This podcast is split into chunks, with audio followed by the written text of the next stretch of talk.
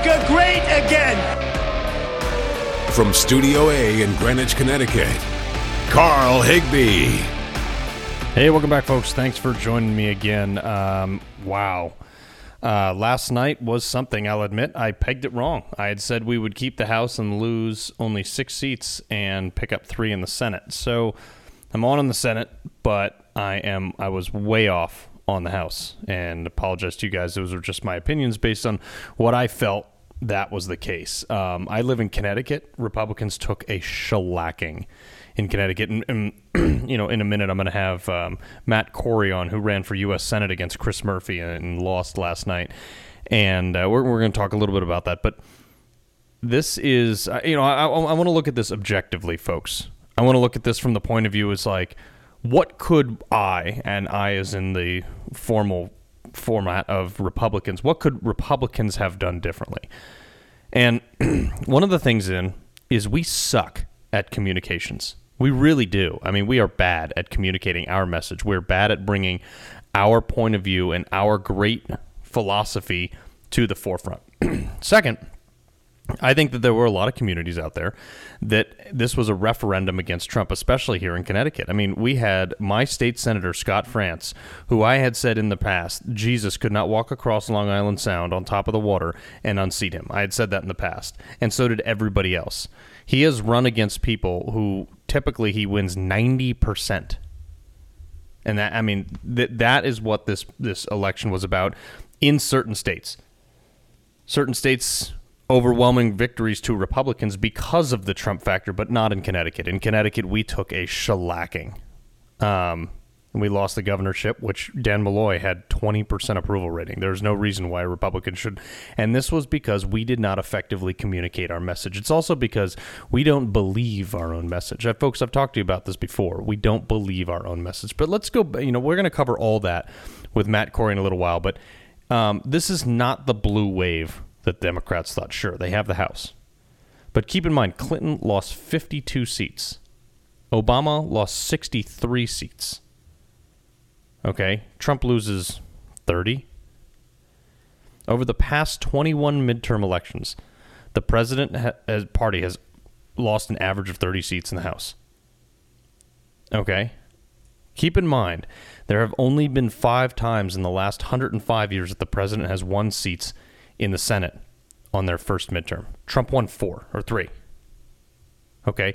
The Trump bump is real, but not everywhere. It is very real to the suburban or very rural areas. It is very real, basically outside the cities. And we're going to talk about some of the stuff that I really believe attributed to this and the demographics and where Republicans. I'm not going to speculate on Democrats because honestly, I, I don't care how they run their campaigns. I think that they run on far left ideology and promising people free stuff with other people's money. But first, the Carl Higbie Show is brought to you by Great America PAC. They are the longest supporting super PAC of the president. They are still out there. They're still fighting. Support our president right now. Okay. And to get insider news, you can go to greatamericaapp.com. It's the um, uh, the premier MAGA community for the America First movement. When you want to gather and support a Trump and get all the Trump news, Trump exclusive stuff like that, it's all on greatamericaapp.com. That's www.greatamericaapp.com. Go there. You can be part of the MAGA community. But what I saw, you know, like I said, we lost the House, period. There's no excuses there's only reasons why. And I'm not going to say that we could have done it if or hindsight. Hindsight's always 2020. But what I will say is Republicans did some things wrong. And the way we communicated, the way we made these philosophies out um, to the average people was, you know, pretty, pretty interesting. And for me, it was a little bit eye opening. There was a little bit of upsetness, a little bit of anger. You know, I'm not rioting in the streets as part of the resistance, but and I really think that there's about zero Republicans that'll go do that. So here's let me break this down by age, and this is the Wall Street Journal did a great, great job on this. I, I don't give them a lot of credit for anything, but men, 51% of men voted Republican, 41% of women voted Democrat. Let's now, now let's go into age. Okay, 18 to 24 year olds, 63% Democrat, 33% Republican. 25 to 29, 58% Democrat, 36% Republican. Okay, as people get older, it's a linear shift to the right, okay, because they have life experience and they realize that government cannot solve their problems. Okay, so we have 25 to, or sorry 30 to 39 56% democrat 39% republican 40 to 49 50 democrat 46 republican and this is where we start to make up ground and even things out. 50 to 64 48 and 48% even split. 65 and older 46% republican 51% republican uh, sorry 46% democrat 51% Demo- uh, republican. As people get older and they learn there's wisdom in age, they tend to go Republican because they're learning. But look at race white, 42% Democrat, 54% Republican. Black, 88% Democrat, 8% Republican. This is not where Trump polled on the ballot. So this is the one place that I say Trump was not on the ballot. Hispanic, 62% Democrat, 33% Republican. Asian, 68% Democrat, 28% Republican. Okay. Let's look at locale though. And I talk folks I've talked to you about this exclusively in locale and how the cities do not represent rural areas and that is why we have the electoral college. This is this statistic right here is the fundamental reason we have the Electoral College in America. Urban voters, cities, 66% Democrat, 30% Republican. Suburban, 51% Democrat, 45% Republican. Small town, 44% Democrat, 52% Republican. Rural, 36% Democrat, 60% Republican. Folks, the more detached you become from a city, the more self sustaining you are.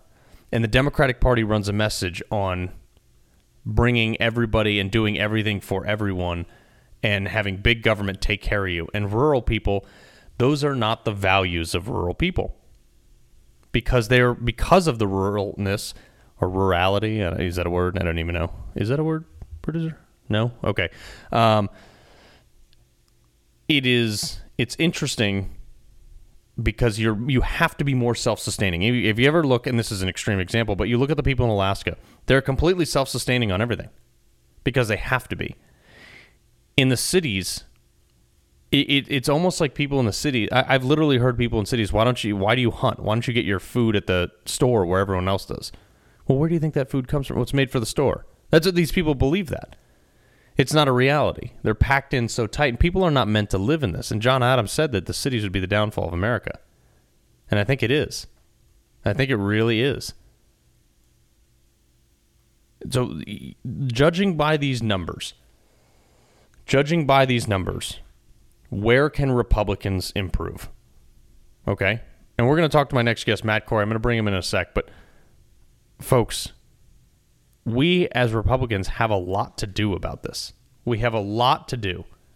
And if we don't start opening our eyes and understand that the paradigm has shifted, as much as we don't want to admit it, the paradigm shift has happened. So, without further ado, I want to bring in my guest.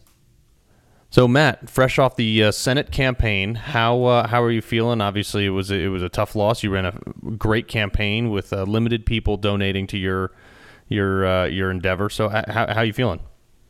Well, I, I think we put everything out there on the table, Carl. We you know we ran with a little bit of means we had, traveled traveled the state, zigzagged the state, and got a blue collar message out there, and I thought it resonated with a lot of people. Just not enough. Yeah. Well, you know, one of the things that I saw about you and your campaign is you know, and I'm not just saying this because I've known you for some time and you're a fellow veteran, but that you are actually one of the most genuine, hardworking, honest people I have ever seen in politics, and you didn't win. We tell it how it's how it is, Carl. You know, we we get our message out there. I talked about the uh, the need for jobs. You know, I talked about jobs, taxes, the economy. You know how the Trump tax cuts, President Trump's Tax Cuts and Jobs Act, has, has uh, has helped the state of Connecticut. Has helped my small business. Has helped hire hire workers. You know, I work in every city in the state of Connecticut. I have a high-rise window cleaning company. I work on construction sites. So even a city or town that I haven't traveled through and worked in in the last 28 years. I hire young kids in the inner city, give second chances. Now, those are the people we're trying to rep, uh, represent. Our message just couldn't get out there because we didn't have the money, and it couldn't force him to debate other than a one-time debate which really doesn't expose and is disingenuous to the constituents of the state of Connecticut. But I guess you call the shots when you're sitting on 14.5 million. Yeah, well, that's the thing is you you, you lost to Chris Murphy, an well entrenched Democrat, who honestly the guy is a real turd. I mean, he's a piece of work. And the fact that you, what was the final breakdown? It was like 39 to what? Well, we got over 40. Oh, you got over 40. Which wasn't bad. Yeah, I mean, look, we got over seven. Uh, geez, it was. Uh, was actually pretty good in a midterm election. We drew a little over 40%, so it wasn't that bad. But if you look at the breakdowns and the numbers, you'll see our region where we won. We won quite a few towns. There was a lot of it was up and through the Naugatuck Valley area, uh, up in the Northeast region. A lot of the blue collar working class towns reson- we resonated with because we traveled quite a few through there. Uh, we won Shelton outright. Uh, so, even some of the affluent towns, we won New Canaan, uh, I believe a few other towns in that area. So we, we got our message out, just not enough. We just couldn't reach the inner city. But I believe if if if, if the people had seen both of us up on stage, and who resonates more with the working class people, I believe that yeah. the outcome would have been a little bit different. Well, that's the thing is, in, and I've earlier on the show before you came on, I was hitting Republicans hard that we suck as communicators. I mean, we are just bad communicators of our message. We either don't get it far enough, or we we, we don't deliver the the impactful emotional side that you see Republicans or sorry Democrats they come at people with the most ridiculous but emotional issues stuff that shouldn't matter but it pulls on your heartstrings and they they drive it home and Republicans talk about facts jobs, economics, you know, stability and things like that, and it just doesn't resonate. I mean, how much how much time did you spend on college campuses? Uh, we went through a few of them, but we just just couldn't reach out to them. I mean, a lot. You know, we talked about some the other things other than a four year degree. We talked about the alternative to college, like the vocational trades, manufacturing trades, uh, you know, and the construction jobs, and it, it resonated with a lot of a lot of workers uh, college kids, it's just really tough to reach because you know you have these professors in there and it just you know it's it's just it's heartbreaking down. I spoke at uh, one of the high schools in Glastonbury. It was a wonderful experience. You know, it gives the kids an open mind and opportunity, a different voice in there. Uh, you know, from the other side of the aisle, the Republican view, uh, and it resonates a lot. But you just have to get in there and talk to them. And, it's not easy. It's it's not yeah. easy in a blue state to do that. You so. Oh, for 100. percent Well, you know, I was talking about the, the stats earlier, and that um, it was 18 to 24 year olds voted 63 percent to 33 percent. 63 percent. Well, this down. is I ne- I've never ever uh, followed a campaign so tightly than Senator Murphy's, and not only that, or Democratic Party because I was at a lot of these inner city events that Republicans don't usually go to. Right. But what I what I have found out is just it's complete identity politics, and it's just a shame because it's just pitting people against each other. You know, uh, you shouldn't be looking at people's race and color and saying, "Hey, this is going to be the first one to run for this office," or right. "Hey, the I'm bean pile this, theory." This is, I'm the yeah. It's just you know there was and it, President Trump was on that whole agenda there and is saying, you know, yeah, I'm the type of person that President Trump is not letting into our country, and it's just, you know, it's hard to get past that. And you know, you talk about playing on people's emotions, but when they go to the lowest forms of doing that, you know, I talk about issues and I talk about putting people back to work. And you know you're not a victim because somebody else is successful. You're a victim because you know you don't have those resources or opportunities to uplift yourself and right. but you know it's unfortunate that our, our, three major cities here in Connecticut control the whole uh, the whole state. And, uh, those are the poorest cities, and it's just that's that's wrong. They really are. I mean, and I don't know how much did you spend a lot of time uh, nationally looking at some of the other races and how people were doing it over there and, and stuff like that. I was focused on Connecticut. Yeah. Like I said, I, I just you know if you don't have you, you have a great message, that's wonderful. But if you don't have the resources to get that message out, it's that's the difficult thing. And we ran one ad, and it yeah. was crazy. I mean, I was watching TV. I think he dropped probably a million and a half in the last week. Yeah, uh, it was like twenty five to one on television, you know. But our message resonated well with people, and uh, people people figured it out. They said, "Look, well, while Senator Murphy's walking across the state, Matthew Corey is working across the state. You know, and people didn't realize that he moved his entire family to Washington D.C., including his wife and children. Crazy, totally disconnected with Connecticut. I, you know, you know Chris Murphy's a you know, piece of work. He has nothing vested in Connecticut other than your vote. That was basically my message, and people were like, I can't believe that, and it was true. Yeah, I mean it, that that is the thing is Chris Murphy has never done anything for the state. Like I, I can't name one thing, one legislative accomplishment he's done in favor of Connecticut.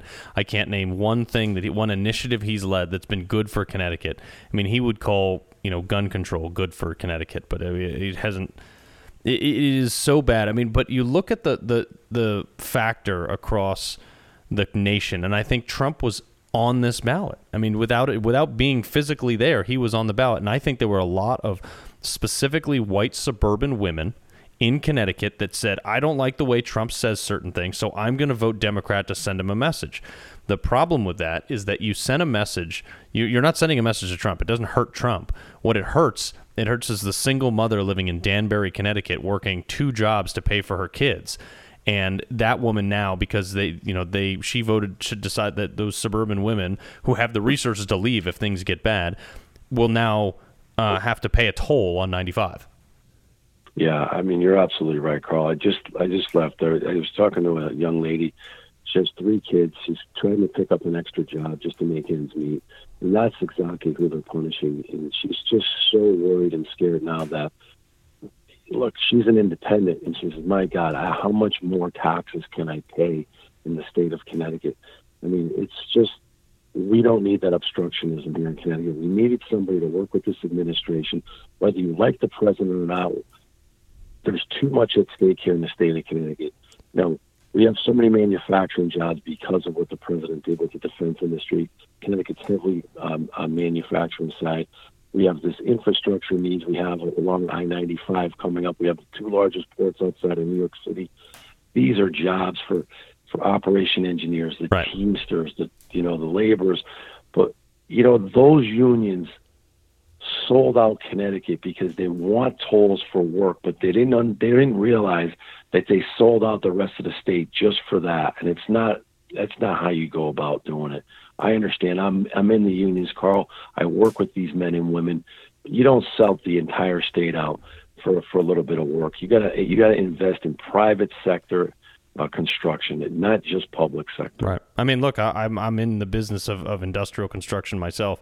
I get it. It costs me to hire a worker, a union worker, just a day laborer through the union, costs me about seven hundred and fifty dollars a day. Yes, absolutely. Whereas I can go down to exit nine on ninety five and get somebody with a green card for a you know two hundred bucks for the day. Yeah.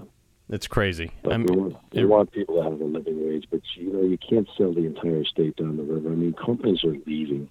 Yeah, and it's just we had an opportunity to to make Connecticut business friendly, and it's I don't know. You know, we're losing the younger generation. Like you said, you go to college campuses and you know, if we were in the business of exporting our talent, we'd be number one here in the state of Connecticut. I lost nieces and nephews right. because there's no opportunity here in Connecticut. Hundred percent. I mean, there really isn't any any opportunity anymore.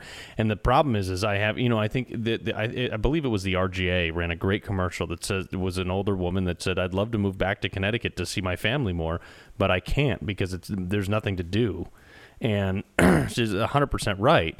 And my hope is never that my state goes down in flames. My hope is that people it, it, becomes apparent enough. I mean, there is zero reason to vote for a Democrat in the state of Connecticut after what Malloy did to the state. What you know, Dick Blumenthal and Chris Murphy have done to the state is horrendous.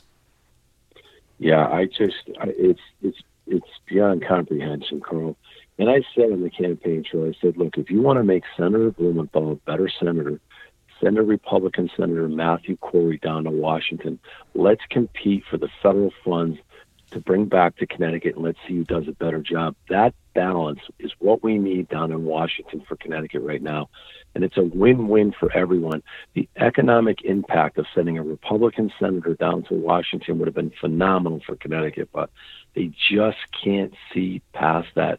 Divisive politics, the obstruction and their their hatred, their pure hatred for this president, and it's just I, I, I don't know yeah. what to say to it, Carl. Yeah, well, you, I mean, you know what? One thing was is it, what I what I was very pleased about is the three folks that voted no on Kavanaugh lost their seats. The Democrats, which were, um, you know, that were in the battleground states: McCaskill, Heitkamp, and Donnelly, out, gone, done. Uh, Manchin kept his seat, but he voted for Kavanaugh at the last minute. So, I mean, that is a huge, huge thing. And the the bigger thing that I want to discuss is I don't know how closely you followed Florida, but that is where most of the Connecticut jobs are flocking to because of lax tax policy and and uh, friendly governance there. Ron DeSantis, a good friend of mine, took it by storm down there, and he he booted out Gillum, which I think is fantastic. But Gillum ran on literally turning Florida into Connecticut, and it was rejected. How do we bring Absolutely. that mentality? How do we send that message to Connecticut people? I don't know. You know, Carl, I, I thought we hit rock bottom with one of the worst governors in the state of Connecticut. We ranked 47th or 48th in economic growth, slowest growing state in New England. I said, my God, once again, we need somebody to work with this administration, bring those much needed federal funds home. We need somebody that's going to straighten the state of Connecticut out. Instead, the state doubled down. Not only did we lose the, the Senate, we lost the state house, we lost the governorship I mean, we are just, I, I don't know what's going to come towards us. And I'm just interested in what some of these larger corporations are going to do. You know, CVS merged with Aetna, and, you know, CVS said, look, we're going to, we'll, we'll maybe keep Aetna in Hartford for the next 10 years. But that big word is maybe. And if they can't get their fiscal house in order, you know, you're taking 6,500 jobs just one state over to West Warwick, Rhode Island. It's Connecticut Hartford will be it'll be all it'll be over. It'll be just about devastated. What was the number one issue that people people told you about? Like, hey, look, this is what I care about in Connecticut. Jobs. It was absolute jobs, taxes, and the economy. And they saw what was happening around the country, and they said, "Why isn't Connecticut there?" You know, I walk and, like I said, I work in these cities, and these young men and women who don't have that economic opportunity, they don't have the resources like the vocational trades, the manufacturing trades, asking me, how come we don't have jobs in the in the inner cities? You know, there's not a week that goes by, no matter what city I'm in, Carl, that a young man or a woman comes up to me and asks me if I'm hiring. And you see that every single day, and it's unfortunate. And uh, you know, I I had to give a shout out to the community leader in East Bridgeport. He says, you know, these Democrats, you politicians, you come down here every two years and you ask us for our vote, but nothing changes. I said that I'm familiar with the Hartford. I said the north end of Hartford is as poor as it is today as it was 30 years ago, and nothing changes. You know, they got like a $2 million grant for the north end of Hartford. Most of that federal funds went into police surveillance. It didn't go into small business opportunities. It didn't go to vocational trades. It didn't go to the manufacturing trades. It went to policing, and it's that's what that's what's happening. That's, I mean, it's crazy. It, it, to me, and this comes back down to my, my original point, which is Republicans are bad communicators. The Democrats do a great job at mobilizing and emo- tugging on the emotional heartstrings. I think next cycle. I mean, do you do you have it in your plans to ever run again, or do you have you had it? Look, I'm going to help. I'm going to help anybody I can. I'll call. You know, I I I took it to the streets as hard as I could, but you can only reach so many people that way we had that financial well, backing. You were also you worked full time, didn't you? I was a perfect candidate for Connecticut. Yeah, no, I, I look, dude, I, I thought I thought you would have been fantastic, and um, I mean, like you were working full time while doing this, right? Well, yeah, I mean, I gave up. I mean, I gave up my business for about a month. I have a great crew. Thank God they took care of it. You know. Yeah. So, What's your business? I have a high-rise window cleaning company, which is pretty dangerous, but I have a great professional crew, and uh, they were able to maintain it. So they're happy to see me back. Yeah, but, uh, I mean, it is it is insane to me that um, you have somebody who works an actual job, who actually employs people, who actually cares, who is a genuine military veteran, cannot unseat someone like Chris Murphy. It's just it's shocking to me. I hear somebody never gave back to the country, is always taken from the country, Carl, you know. And I don't begrudge anybody for going into public service at the age of 25, but I said in the campaign show, you need real life experiences to either legislate people or govern people. And I got my uh, leadership skills as you did through the United States Navy. No matter what rank you are, you're responsible for your team or you're responsible for yep. your crew on your ship. I'm also, as a small business owner, I'm responsible for people's safety. I'm responsible for their livelihoods. That's where I get my leadership skills from. Uh, you need that and uh, when you have a 25 year old kid that's never done anything out of public service, you can't find that in him. In him, it's about yeah. one upping each other down in Washington. It's about an elitist playground down there. It's not about getting good policy passed. It's about, hey, I'm going to one up on you, and I'm going to hopefully, you know, take this country down if I have to, just for political power. Yeah, well, I mean, Matt, I, I it, it hurts my soul that you didn't win that seat. It really does. No, hey, look, we got our message out there, and we just, you know, let's hold people accountable down in Washington, Carl. Let's do it, man. I appreciate you coming on. Thank you so much. Thank you for having me. We'll talk soon. Yes. Sir. So, folks, there you have it. Uh, Matt Corey. He ran against Chris Murphy for U.S. Senate here in Connecticut, and it is it is a shocking, shocking thing that he lost. I mean, this is like I said, great guy. I've known him for a while now, fellow Navy veteran it, it, that that is epidemic. I mean, you it doesn't matter if you're the best guy with the best policies. It matters if you have the money. Can you get the people out to the polls? And sometimes that involves. And we I, look. I, I, I've seen this where Democratic campaigns have so much money. I mean, look, Democrats outraised us on the ground two to one, many times as much as, like in, in Matt's case, 20 to one. Okay.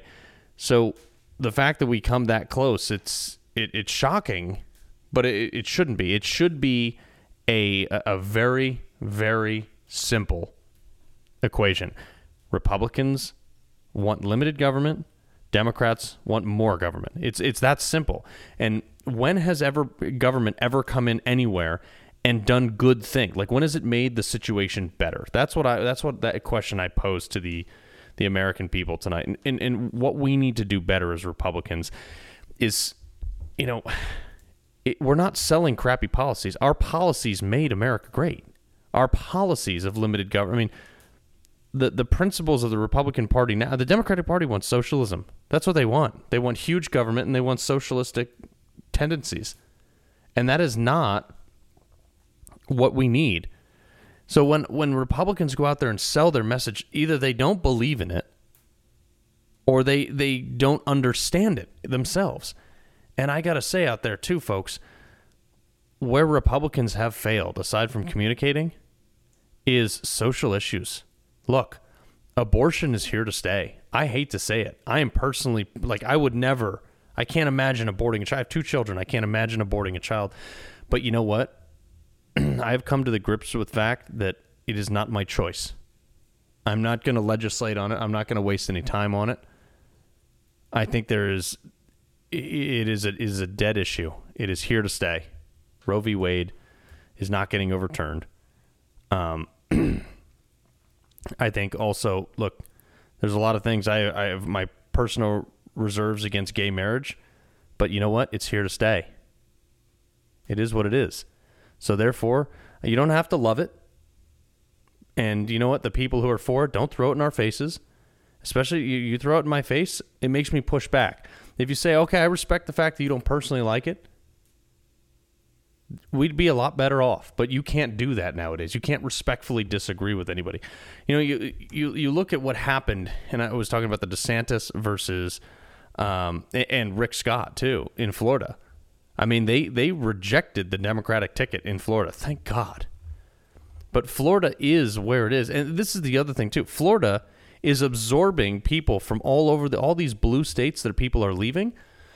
And then what happens is in, in these blue states, blue people do move out too because they're like, wow, that you know they vote consistently for Democrats, and then Democrats raise the taxes and destroy the state, and then they move out, and then they move to friendly states like Texas or or Florida or things like that. And then you have a changed electorate based on that, and then they vote the same idiots in that they just that they had voted in that made them leave the state that they were originally in. So Florida held strong, thank God. Marsha Blackburn, huge win. Love her. You know, this is there were some states that just could not carry the message, though. Like Connecticut. And then there were some states like Texas. Beto O'Rourke spent more money on any Senate campaign than than ever, ever. He had all the celebrities. He had all the money. He had everything in his favor and Ted Cruz still beat him because of message. But you come to Connecticut and you run a good person like Matt Corey, and he gets trounced by a party insider. I mean, that shows what it what it is in in here, and that's why people. That's why we're fifty out of fifty. We have all five congressmen, both senators, governor, state senate, state house, all left. And Connecticut's fifty out of fifty. They, they, I would hope that Ned Lamont would look deeply inside and say, "Hmm, the policies we've been doing haven't been work haven't been working. So let's try something new." And look, Ned's a businessman. I've known him my whole life. Family friend. Disagree with his policies, but he didn't always have those policies. So I'm hoping there's some resemblance of capitalism back from the time he was a businessman that he can take to Connecticut. Folks, this show is brought to you by U.S. Wellness Meats. I'm a fitness guy. I eat try to eat the best stuff because I get up and go to the gym at 4:30 in the morning, so I understand the importance of nutrition. From their food, or from their farms to your table, U.S. Wellness Meats, they'll ship your food for free anywhere. All 50 states, Canada, and Puerto Rico. All naturally, sustainably raised food from small business family farms, and it's 100% grass fed or grass finished beef, lamb, bison, dairy, wild caught seafood, pasture raised pork, poultry, etc. They're great for special diets sugar free, gluten free, keto, paleo. Folks, these are the real deal. They're serving professional teams. They serve the SEAL teams, world class athletes, but their biggest customers are families just like yours. Look, in this day and age, you never know what's going into your food. You don't know what's being fed to your cows. So give your kids the best food you possibly can. You want the most nutritious food on the planet. I'm telling you, you should eat meat. Okay, there's nothing wrong with meat. If anybody tells you that, they're wrong. Order online, uswellnessmeats.com. That's uswellnessmeats.com. Limited time only. Promo code FREEDOM saves a 15%. They'll ship it to you for free. uswellnessmeats.com. Promo code FREEDOM saves you 15%.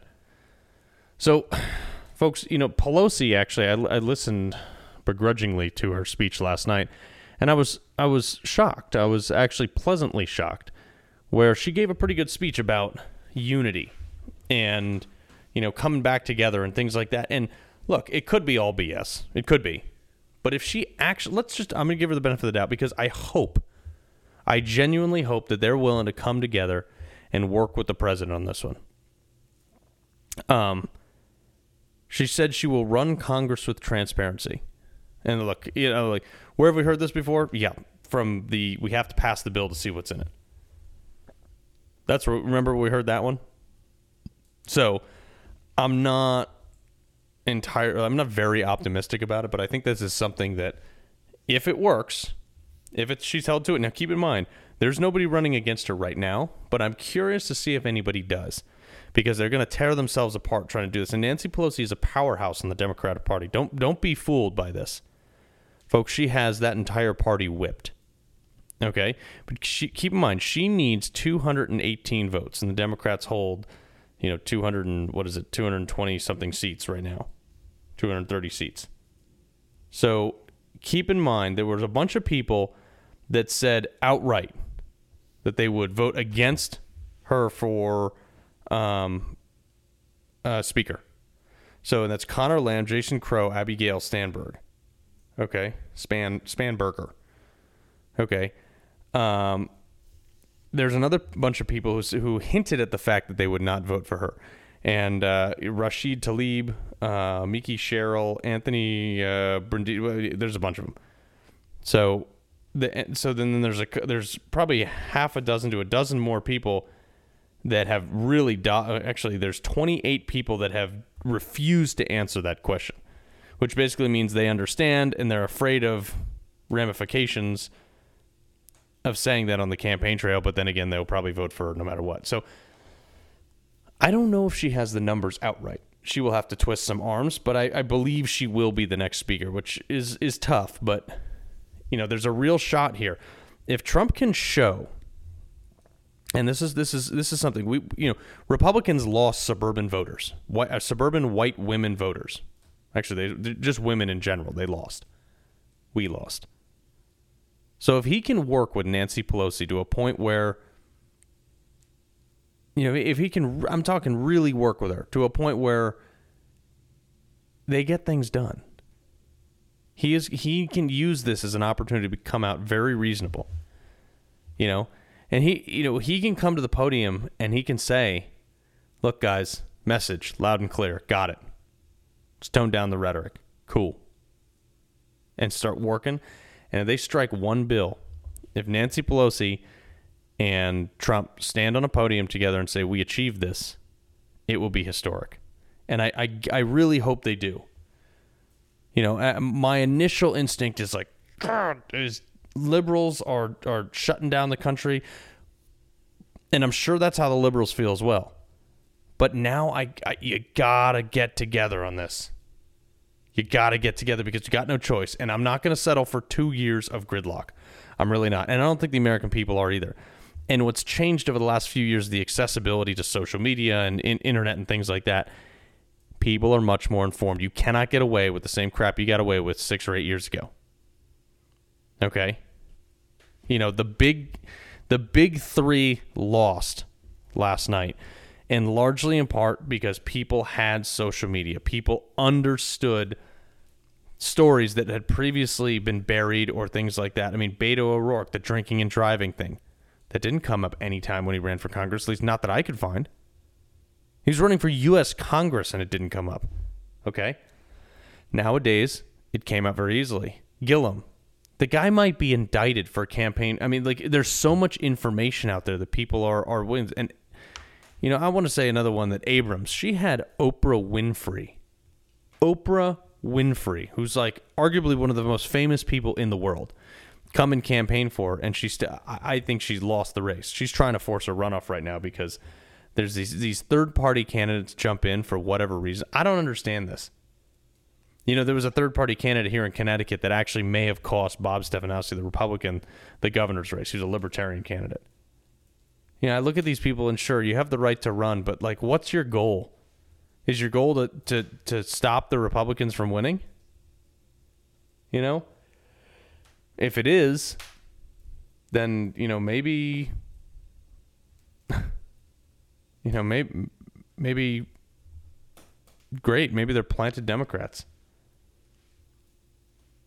So you know, the Republicans that we kept our, we kept the Senate, but we lost the House. Keep in mind, during this election cycle, 88% 88% of the media was negative towards Republicans. You Democrats had all the celebrities. You had all the social media giants. You had the search engines. You had the, the media. And you had everyone on your side. Everything was going your way. And it's still a split decision. Keep, keep that in mind, folks. I want you to think about that for a second. That the Democrats literally had everything on their side everything, and this was still the result. We still kept the Senate. I mean, if that does, folks, if that doesn't tell you that our policies are better, I don't know what does. We just, and to keep going back to this, we just have to work on our messaging and we have to believe our own message and we can't apologize for it. We consistently apologize for things and we skirt questions and we don't answer the question when we don't want to. Folks, be a human.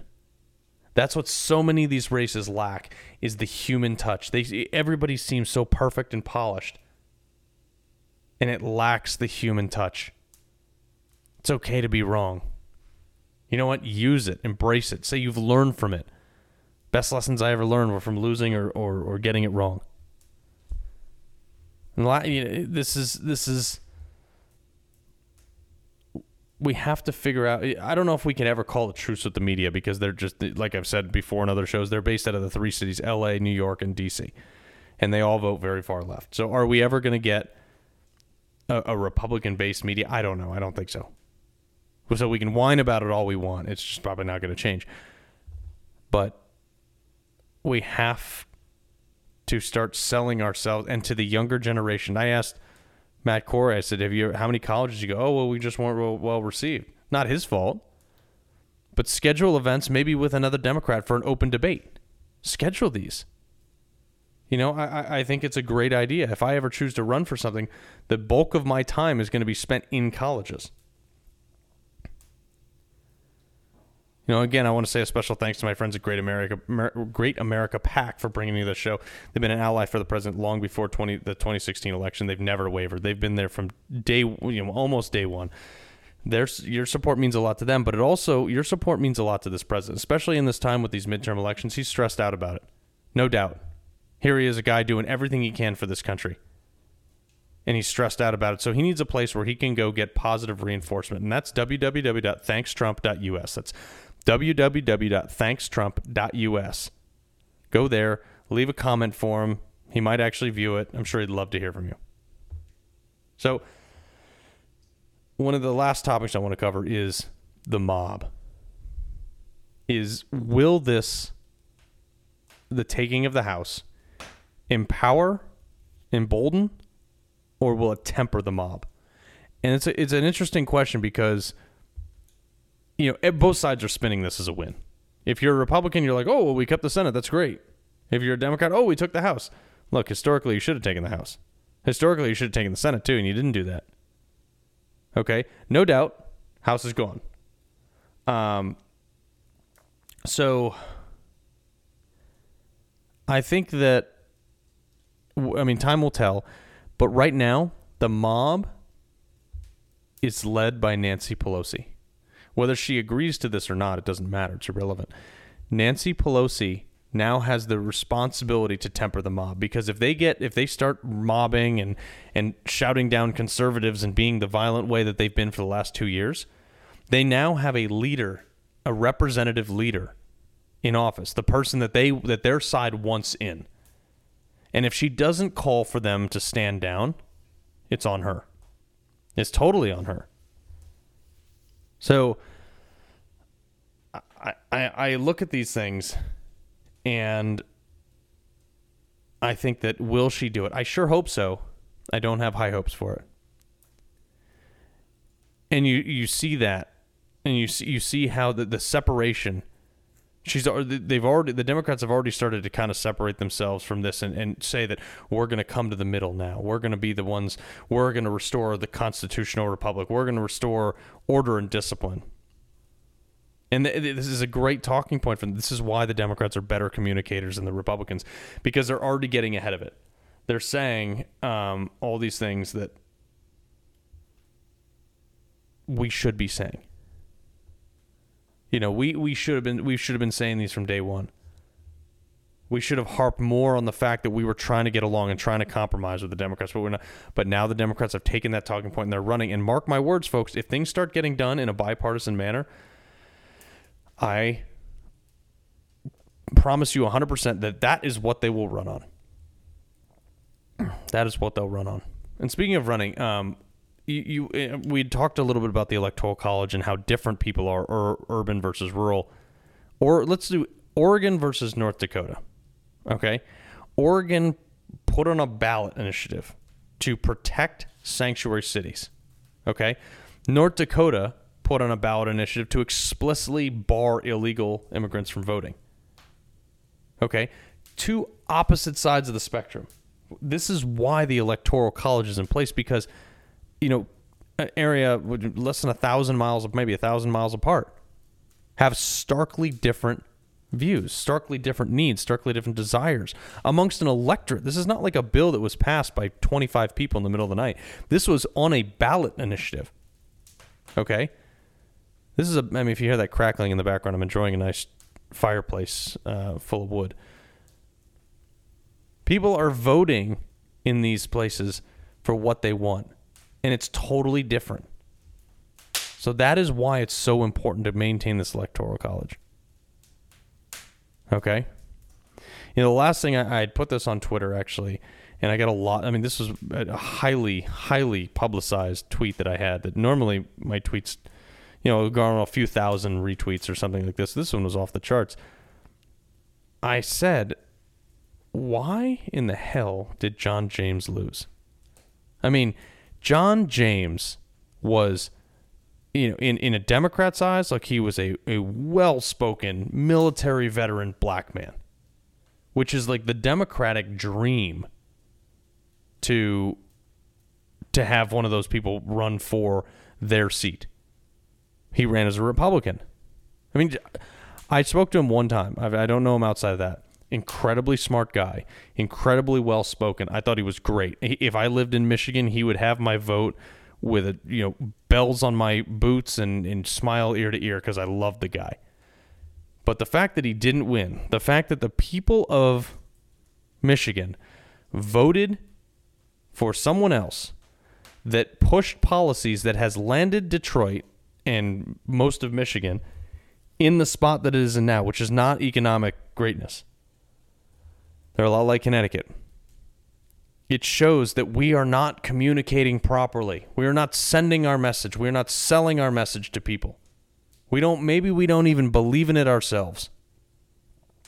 But folks, we have and, and this is the greatest thing too is like all over the country i'm seeing tweets today that it's racist that georgia is such a racist place because abrams and gillum lost but there's no calls from anybody saying that michigan's racist because john james lost this is the identity politics that i'm hoping we can move past. I'm, I'm, I'm hoping we can move past it because i'm honestly i'm sick and tired of the identity po- i just want you know what? I want my country back. I want my country to come back to some some level of, of unity again. And I'm seeing it across the country now where there's you know, for for a moment today when Nancy Pelosi gave that speech and I, I she could be I'm I'm cautiously optimistic about this. But uh, if if she meant what she said today, in her press conference, I will be ecstatic. And I, I really do hope that she she she follows through with that because it could be it could be great for America. Because you know, America is not a racist place. America is not a horrible place. America is the greatest place in the world. They're, they're just fantastic.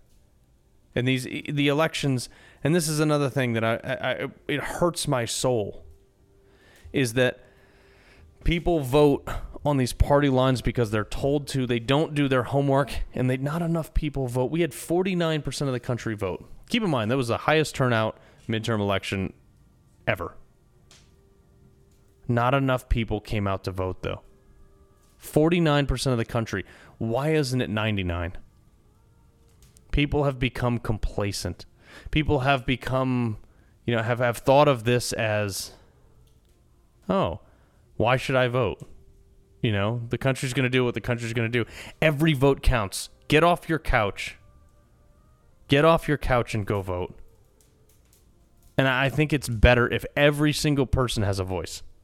It's better for the country, it's better for the district, the state, the city, whatever it is, if every single person gets out and votes and that's what, uh, what we saw in in across the country.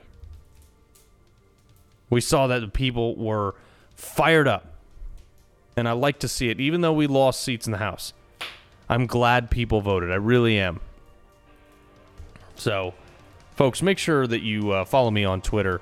Go to at Carl Higbie. You can catch this uh, uh podcast on iTunes. You can catch it on Stitcher and Spotify and all that stuff. Um, please I want you to think about these things and remove emotions. I want you to think about who you voted for and why, especially you liberals out there. Don't vote just party lines. Vote for the person who's going to make America better for everybody, not just what you think you might want. Folks, thanks so much. This is the Carl Higbie Show. We will see you tomorrow.